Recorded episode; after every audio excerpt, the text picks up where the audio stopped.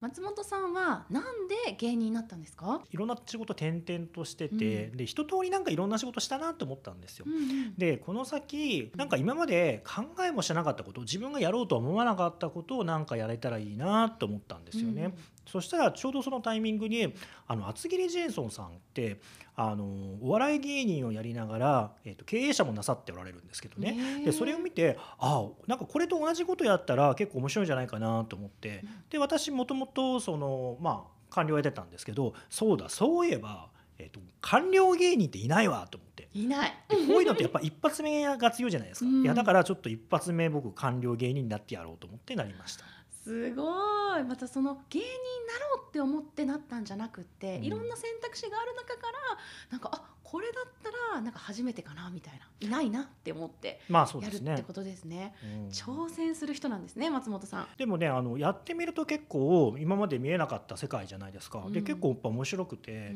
う、ん。見えてることだとかやろうと思ったことだけじゃないことに飛び込んでみてよかったなってのは思いますよね、いや今日ねお話聞くの楽しみなのでいろいろ教えてください。あありがとうございます。よろしくお願いします官僚企業コンサル芸人とさまざまな業界を渡り歩くプロキャリアサバイバーの松本が人とは違うキャリアで輝く仲間をパートナーに自分らしく人生を謳歌するヒントを学ぶキャリアハックな雑談バラエティーです。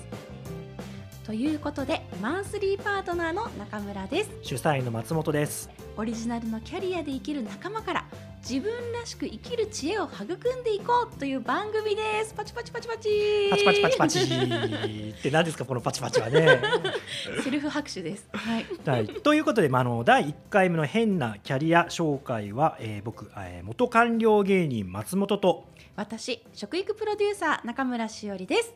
私たちの共通点といえば2人とも日本で初の肩書きを持っていることですよね。そうなんですよね。松本さんは日本初の元官僚芸人で私は食育と防災の専門家めちゃくちゃ自分に素直に 生きてるというかね。いや素直すぎますよね。いや、ね。本当になんか珍しい肩書きだと思うんですけれどもまあざっくり今回は松本さんのキャリアを聞いていきたいなと思っています。教あえていただけますか？もちろんです。じゃあちょっとまあざっくりちょっとお話をさせていただきますと、まあ私あのまあ京あの京都府のまあ出身なんですね。ん。で、まあえっと京都でえっと学校を出まして、えっとまあ就職で東京に来たんですけど、それであのまあ総務省というえっとうん役所にえっと入りました。まあいわゆるだからまあ官僚っていうお仕事になるんですけど、でその霞が関の官僚にまあ9年やってたんですね。うんでその間にもまあいろいろ財務省だとか、えっと、内閣官房だとかっていうところにまあ出向をしたりとかをしていましてで、まあ、9年勤めてまあいいかなということで、えっと、役所を辞めまして、えっと、コンサル、えっと、いわゆるコンサルティングっていって、まあ、会社にあなたの会社ってもっとこういうふうにしたら経営良くなると思うよだとかそういうことを言う仕事なんですけど、うんうんまあ、そういうところに行ったりだとかあとはまあベンチャー企業ですね、えっとまあ、サイバーセキュリティだとか、うん。あとはその日本に住んでる外国人の方にお仕事紹介するみたいなそんなベンチャーだとか、あとまあアニメの制作をする会社をこれは自分で作ったりだとか、えー。まあ、えそんなことを実はして、うんうん。えー、と実は今でもまた転職をして今6社目にいるんですけど、うん。まあそんなこんなでもうなんかちょっと流浪のなんか民みたいな感じで、えっといろんな 仕事を渡り歩いている、はい、そんな感じになります。えーはい。なんかねあの私たちから見てみるとね脈絡のないような経歴に見えるんですけど、うん。ご自身であるんですか？なんかそういうなんかそこまで計算してやってるわけではなくてだからうん。脈絡そうですね、あんまりないじゃないですね、でもうんまあ後から実はこういう脈絡ありますみたいなことを例えば転職の時とかにまあ無理やりこじつけて言ったりはしますけど まあでも別にそんな脈絡はなくて、うん。まあ一つ言うならば氷河期世代だったんですよ。うん。で仕事あの要は職探しとか結構大変ででだからやっぱり一つ僕思ってるのは、うん。狙ってきたというよりはもうその場その場で掴み取れる限りのものを掴み取んできた結果がこんな感じっていう。それ聞いててもかっこよく聞こえますね、あい。やいやいやなことはないですけど、へーなんかでもあの芸人になるっていうことはなんかお金ではないような気がするんですよ。あそうですね、うん。はいこのなんで芸人さんなんですか？例えばまあもう今私もう40今年45になるんですけど、うんうんいや45ぐらいになってくると、うん。ちゃんと仕事ができますだけじゃダメなんですよねそのちゃんとなんか一つ自分の得意分野があるだとかあの人ってこういう立ち位置の人だよねっていうのが認められながらやっぱりなかなかこの先って生き残っていけれなくって。ってなった時にどうやって他の人との違いを作り出そうと思った時に、例えば自分はこういう分野の仕事に強いですみたいな、まあ、差別化の仕方もあるんですけどそれだけだとちょっとしんどいなと思ったんですよ。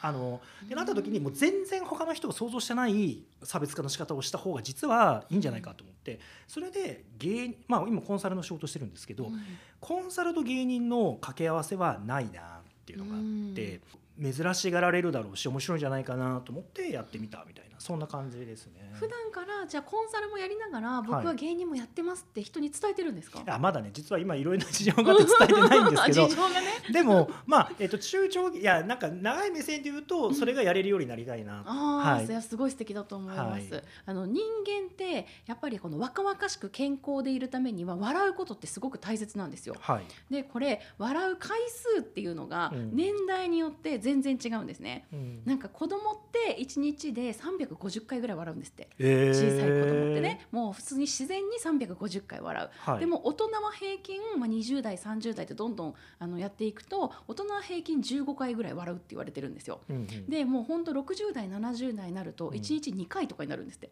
うん、笑うのが。だからやっぱりその笑うっていうのがその65とかね目指してやっていくんだったらすごくなんかこう世の中が明るいというか自分も健康で笑っていられて周りにも笑顔を与えられてなんかこう松本さんの周りの人はずっと笑ってられるんじゃないかなっていう でもね実際ねお笑いやってる本人たちはもうなんかしかめっ面して「うー」っつってネタが書けねえとかここ面白くねえんだだとか まあ そのですけど、ね、その年の頃には自然に面白くなってますよですよ だからすごくいいなって思うんですよね。ありがとうございます。ちなみにでも、うん、しおりさんもね、うん、日本初の食育防災のプロデューサーじゃないですか。はいはいありがとうございます。はい、まあ私もともと食べることが大好きだったんですけれども、あの2016年に熊本地震が起こった時に、はい、私鹿児島出身で、うん、あの熊本に実際住んでいる病院の方から、まあ、働いている病院の方から連絡があって、うん、もうとにかく何にも物資がないから、何か送ってくれないかって連絡があったんですね。で私鹿児島出身なんだけど東京に住んでたので、東京の、まあ、埼玉から、はい、あの物資を送っていただいて、はい、すぐにその病院にたどり着いてもらったんですよ、災害起きて5日目か6日目だったんですけど、そうすると、実際に道が悪すぎて2トントラックが道で入れないとか、あの欲しいと思ってたものが手に届かないとか、うん、まあ、そういう状況があって、うん、で私もそれを聞いてどうしよう病院に何も届いてない。道で入れないから、で鹿児島にすぐ次の日飛んで帰って6日目か7日目ぐらいかな、帰って自分の実家の駐車場を開放して、そこに近所の方から物資を集めて、実際に現地に届けに行ったりしたんですね。で鹿児島に帰って分かったことが、鹿児島って私の住んでる地域はそんなに被害はなかったんですけど、もう全く何にも売ってなかったんです。水一本もなければ、もう本当に棚に何にも売ってなくってもうあるのはトイレットペーパーぐらい、うん、でも現地の方から欲しいって言われたのは、うん、まあ、生理用品が欲しいとか、うん、あのご高齢の方のおむつが欲しいとか、ね、赤ちゃんの離乳食が欲しいとか、もうそういうことばっかり言われて、でもないんですよこっちにも。でないなと思いながらかき集めるだけかき集めて持って行って、で実際にその時にいろんな避難所を見て回った時に、食の問題がすごく多いなっていうのを気づいたんですね。物がないのはまあなんとなく想像がつきますよね災害が起きたら。でも食で困ってる人がすごく多いっていうのは、うん、わざわざニュースで報道はされなかったんですね、うん、例えばアレルギーで食べるものがないとか、ね、塩分が高くてご高齢の方が食べれないとか、離乳食が手に入らなくて、であのお湯が沸かせないから、あのミルクも作れないとか,、ね、だそういうことがあって、あもうこれは食の問題、まず食のリーダーっていうのを、まあ、どうにか作ってあげないと。なんかやっぱりねあの災害時の時に自助力を高めていかないと、うん、自分で生き抜くねわざわざアレルギーの食べ物なんか持ってきてくれないから、うん、そういう人たちが増えていけばいいなと思って、まあ、こう食と防災っていうことをテーマにやり始めたん。ですよね。なんかあれですねだからお弁当とかはね、うんうん、あのまあ届けてもらえるかもしれないけど、うん、そのお弁当が食べられない人って実は結構いるじゃないっていうことですよね。それもそうあ,、るしあともう一つは100人いる避難所に50個しかもしおにぎりが届かなかったら、大体の人は配らないんですよ。なるほど、個数が足りないから、サンドイッチとおにぎりが50個ずつ来てても、誰にサンドイッチを配るか誰におにぎりを配るかって誰も判断する人がいなかったんですね。でも私たちみたいに食のプロだと、例えば100人いる避難所に50個おにぎりがが来たら、うん。それを全部鍋に入れて雑炊とかにして、うん。80食まで増やして、うん。小さいお子さんとご高齢の方から召し上がってくださいとか、うん。そういうふうに判断することができる、うん。だからなんか放置してうん。食べ物がないって言われてうん。届けたのに、実際にはもう腐ったパンとかお弁当とか山積みで置いてあって、うん。すっごく悔しいと思ったんですよ。うん。送ってくれた人にも悔しいし、うん。食べれなかった知らなくて手に入らなかった人たちもいっぱいいたから、うんなんかそういうのがやっぱもうちょっと食のリーダーっていうのを、まあ、地域に一人いればいいなとか、うん。あとはなんか自分自身でうん。なんかそういう選択ができればいいなって知らない人とでも、うん。例えば私これ食べれない揚げ物食べられないんだけど、これ交換しませんとか、うん。なんかそういうねなんか食に対するこううん。知識を広げるっていうのが選択肢が広がったらいいなと思って、うん。そういうのを伝える活動をしてます。うん共通の知り合いの方がねきっかけでなんかこう出会わせてくださったんですけど最初肩書き聞いた時びっくりしましたよ。いや。そうですか。いそんなやなんか人いるんですか？みたいなね。いや最初あれですよね。その中村さんがそのねえっと千葉あの千葉でえっとうん。ラジオコミュニティラジオをなさっておられて、はい。でそこにその我々が呼んでいただいて出させていただいてうんっていうのが最初のねあの出会いなんですけどもうね私今でも忘れないんですけど、まあ、ラジオのゲストに来てくださった方であんななんか真面目に名刺渡してきた人初めてだったんですよ。すか？いやでもまあ名刺松本と申しますみたいな。ああそうかすごい人が来たなとか思ってたら肩書きもすごかったからいや面白い人たちだなみたいなね。インパクト大でしたねすごく、まあそこちょっと狙ってるところありますからね。営業かなみたいなね。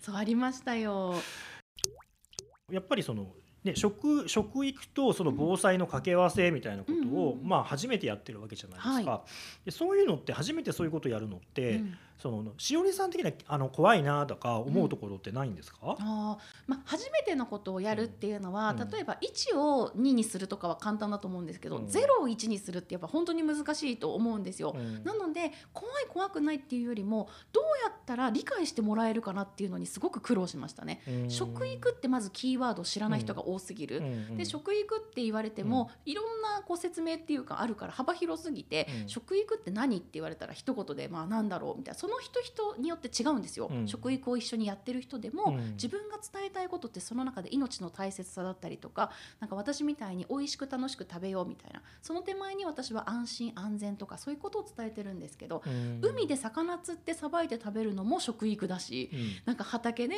あの作物耕して食べるのも食育だし幅広い中でそれをまあ知ってもらうって、うん。理解してもらうっていうのがすごい大変、うん。そこにまあ防災まで来ちゃったもんだから、うん。なんか「え何？どうやって結びつくの?」みたいなね、うん。食育と防災って何？みたいなのはあったけど、うん。怖いっていうよりは理解してもらうことに対してうん。難しいなって思ったことありましたね。自分でやろうと思った理由ってうんうんうん。なんでなんですか、やっぱねあの面倒くさいことほど自分でやるっていう。うん。目標があるならそこに行き着くまでの面倒くさいことを全部やろうと思ったんです。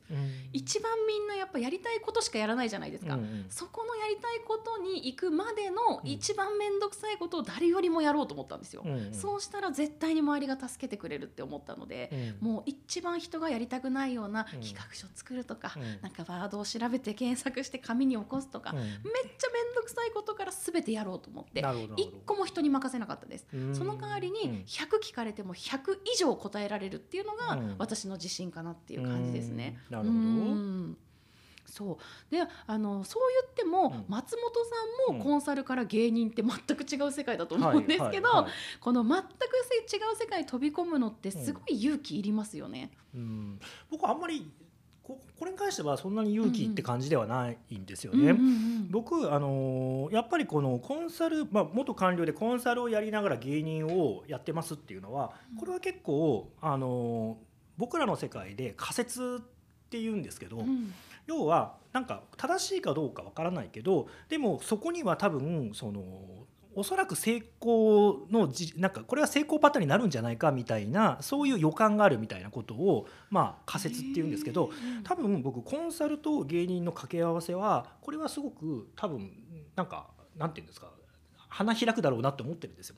あのコンサルの世界って、うん。コンサルの世界で芸人ですって名乗ることで、うん。えー、と差別化できるんですよね。変わった人だって思われて、うん。例えばそれがコンサルとしての営業とかにつながっていくんじゃないかなっていうふうに思っているし、芸人の世界は芸人の世界でいうとそういうむず小難しいことをやってるはずの人がなんか芸人やってるってことが、えっと、珍しいっていうふうに思われて、うん。あのゲイの方も逆にそういうので伸びていく可能性があるかなと思ってこれはだから僕相乗効果を生むって思うってるんですよ。るほど。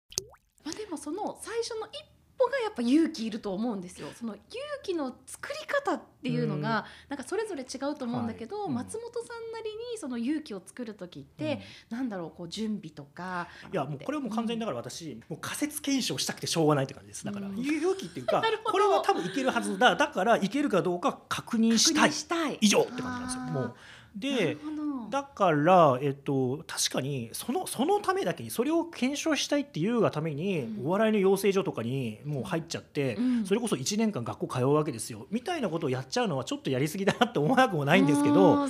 でもでも、うん。も元を正せばそういうことですね。多分俺ここの目の付けどころが多分いいはずだ。だからうん。この正しかったことを証明したいっていう感じです。そこそのその一言ですね。なるほど。なんか勇気っていうよりも本当に思い描いたことを実行したいみたいな、はい。実行力の方が先に来ちゃうんですね。とそうですねうんはい、えどうしようかなとかじゃなくてもうやってやるみたいな方が来ちゃう。はい、あーすごいですね。でもなんかそういうのにまあ挑戦する時あの何が保険になるんですか？